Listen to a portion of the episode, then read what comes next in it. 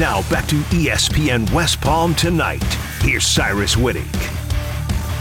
As a guy who has had back issues for most of his adult life, countless procedures done, very excited to talk with our next guest on ESPN West Palm tonight. This is Dr. Zachary Grabel, a spine surgeon at HSS Florida, the West Palm Beach outpatient location of New York's top rated hospital for special surgery. Dr. Grabel treats conditions ranging from degenerative spine disorders to complex deformities using a variety of techniques, including minimally invasive spine surgery and artificial disc replacement. Dr. Grabel, appreciate you being with us here on ESPN West Palm tonight. Let's start with the basics. Back pain, back problems. There is a variety of different kinds and, different areas. There's sharp pain, there's dull pain, lower back, mid back, upper back. All that said, doctor, when should someone come see you at HSS? Great question. So, as you mentioned, a lot of people have back pain. Essentially, 80% of the population, adult population, is shown to have back pain.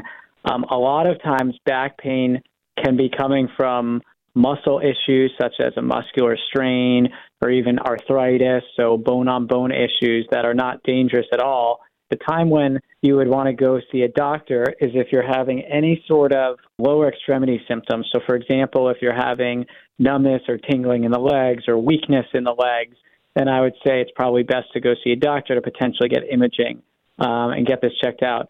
Also, sometimes people will have pain that may start in the low back that radiates down the buttock or the legs, and that may be indicative of also a nerve issue. And so at that time, I'd say it's probably best to see a doctor to get that checked out. But if you're just having back pain without any of the leg symptoms, then it's really about what makes you, the patient, feel better. So some people will say, if I um, get massages, that helps. Great, do that. Some people will say ice helps or heat helps um, or um, traction helps. All of those things, if they make you feel better, then you can certainly do those. If you try, you know, a whole bunch of stuff and none of that helps, then of course you can also see a doctor and get imaging and see if there's anything else that's going on that may be nerve related and you know that may be helped by additional therapy. Um, whether it's physical therapy mm-hmm. or injections, and then, of course, as a last resort, surgery. Dr. Grabel, you mentioned that numbness and or tingling in the legs or pain that starts in the lower back and goes down to your buttocks, down to your legs are, are signs that you should go see a doctor in the in the near future. When someone has those symptoms, come sees you at HSS Florida, how do you zero in on what's causing the pain? What what kind of imaging do you use? X-rays, MRIs, a combination? How do you diagnose a back problem? So generally, we will start with X-rays and make sure that there's no issues with the bones or the alignment. And then, assuming there's not, we'll go straight for an MRI. And the MRI is, is helpful because the MRI is really what allows us to see the nerves the best. And so, if somebody were to have a disc herniation or a pinched nerve, that would be picked up on an MRI here on ESPN West Palm tonight with Dr. Zachary Grabel, spine surgeon at HSS Florida. Dr. Grabel treats conditions ranging from degenerative spine disorders to complex deformities. He uses a variety of techniques, including minimally invasive spine surgery and artificial disc replacement. Dr. Grabel, speaking of surgery, I've always heard that back surgery, regardless uh, uh, of the type of surgery, is always sort of a last resort. That said, when should someone consider spine surgery? Sure. So, generally, most people are not going to have any issue that's um, I would consider critical or emergent where they'd have to go straight to surgery. So, in most people, we try physical therapy, we try injections, epidural injections, first, as well as multiple uh, medication modalities. So, whether it's a steroid pack or a nerve medication such as gabapentin or Lyrica or anti inflammatories, and we would try all of those things first. If none of those things help and um, the patient's symptoms are not only persistent but are affecting quality of life, that's when we would turn to surgery. Or alternatively, if they had a neurologic deficit, so if they have true weakness or any issues with bowel or bladder function or dense sensation issues, then you know that would also potentially push us to surgery. But uh, usually we we try all these non-operative things first. Dr. Grabel, I know that one of your specialties is minimally invasive spine surgery. And I was wondering if you could talk about that further and touch on the, the types of spine surgery that can be done in a minimally invasive manner and, and how that's accomplished and what conditions are right for, again, that minimally invasive surgery.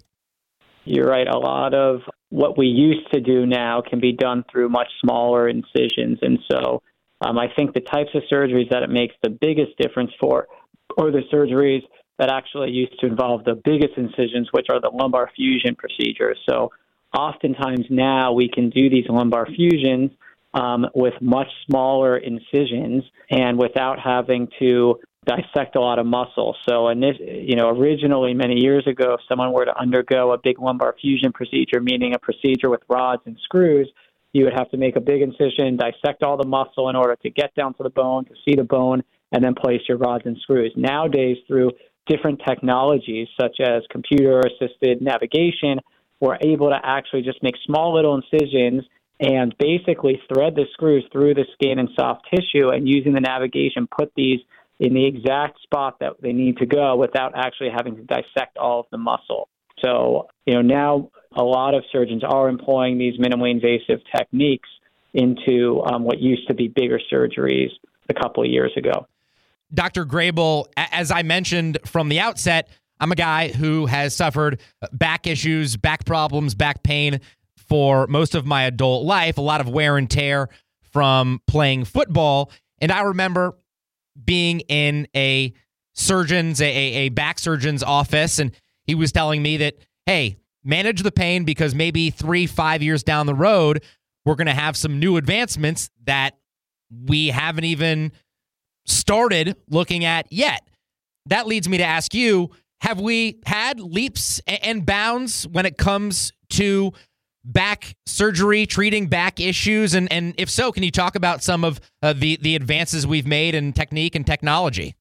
Yeah, so I think spine surgery is a field that has had significant changes in terms of technology and new techniques. And so I'd say maybe in the last five to 10 years is when that change has occurred.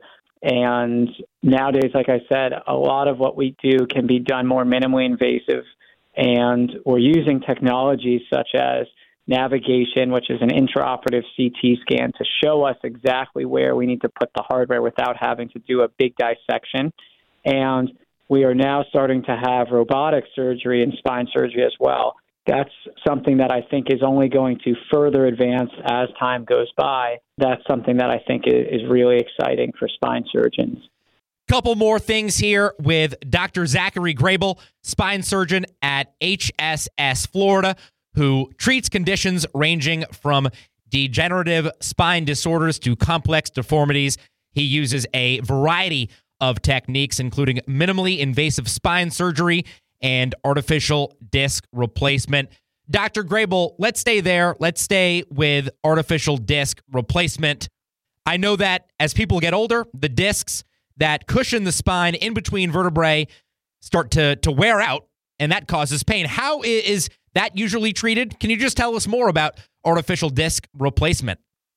Sure. So, you know, the discs are, as you mentioned, the cushions between the vertebrae, which is the bones and the spine. And so you have discs throughout your entire spine, whether it's from your neck all the way down to your pelvis. And there are different conditions that will result in these discs wearing out and causing um, and potentially herniating or causing some nerve impingement. And generally speaking, these disc replacements are used in those situations, and they're most commonly used in the neck. So if somebody were to have a disc herniation or nerve impingement in their neck, but they were young and relatively active and didn't have, you know, a lot of other arthritis and their alignment was good, then and they failed non-operative management, then a disc replacement may be a really good option for this person. Whereas uh, originally, before these disc replacements came about, we were putting in a little spacer or a block of bone and actually fusing the two bones where the disc used to be together. Now, this disc replacement allows us to avoid a fusion procedure so that the patient can still maintain their motion throughout their spine and uh, you know allow them to be active and recover quicker than they would have been had they had a fusion procedure. Dr. Grabel, we spoke just a moment ago about advancements in spine surgery, and I, I know that a lot of people are hesitant to deal with back issues and, and maybe eventually face that surgery because they are worried about uh, the recovery times and whatnot. So, going back to, again, advancements in back surgery, have those led to advancements in recovery? Have those led to lessening the time to recover and, and helping get helping patients get back to uh, to activities and things they love faster? Yeah, so I think recovery time has um, drastically changed in the sense that nowadays, when you're employing some of these minimally invasive techniques, at least I usually tell my patients that the worst of their pain will be in the first three weeks or so, and somewhere between four and six weeks, people really turn the corner. And by three months, you're feeling pretty darn good. Mm-hmm. And it's almost to the point where patients feel so good so early that it's it's almost dangerous in a way. I have to reel them back because they like to get into activity right away, but I have to reel them back and say, listen, I want you to take it a little bit easy because we still need everything in the inside and the spine itself to heal. Whereas, you know, before these techniques, people would self limit because they were in so much pain for, you know, six months or so. They wouldn't be doing any of that. But now we see earlier and earlier patients are trying to get back to activity, and we do allow them to get back earlier than they used to. But it's just um, that's sort of a testament to how quick people are recovering in terms of their pain levels after surgery. Well, Dr. Grabel, as I know, a lot of challenges, frustration in dealing with back pain. So let's end on a high note. Let's end right there. Recovery a, a lot better. You guys are doing such awesome work at HSS, of course, HSS Florida down here in West Palm Beach. Again, Dr. Grabel, sincerely appreciate the time, all the info, all the insight. Certainly looking forward to our next conversation. No problem. Thank you. Great stuff there from Dr. Zachary Grabel, spine surgeon at HSS Florida. To learn more about Dr. Grabel and all of his amazing colleagues at HSS Florida, go to hss.edu slash Florida. Again, that's hss.edu slash Florida. We're taking another break. Be back with my guy, Andy Cagnetta, CEO of Transworld. We're going to talk some business, talk some sports, talk a little bit about how they intertwine. We'll be back on ESPN 1063.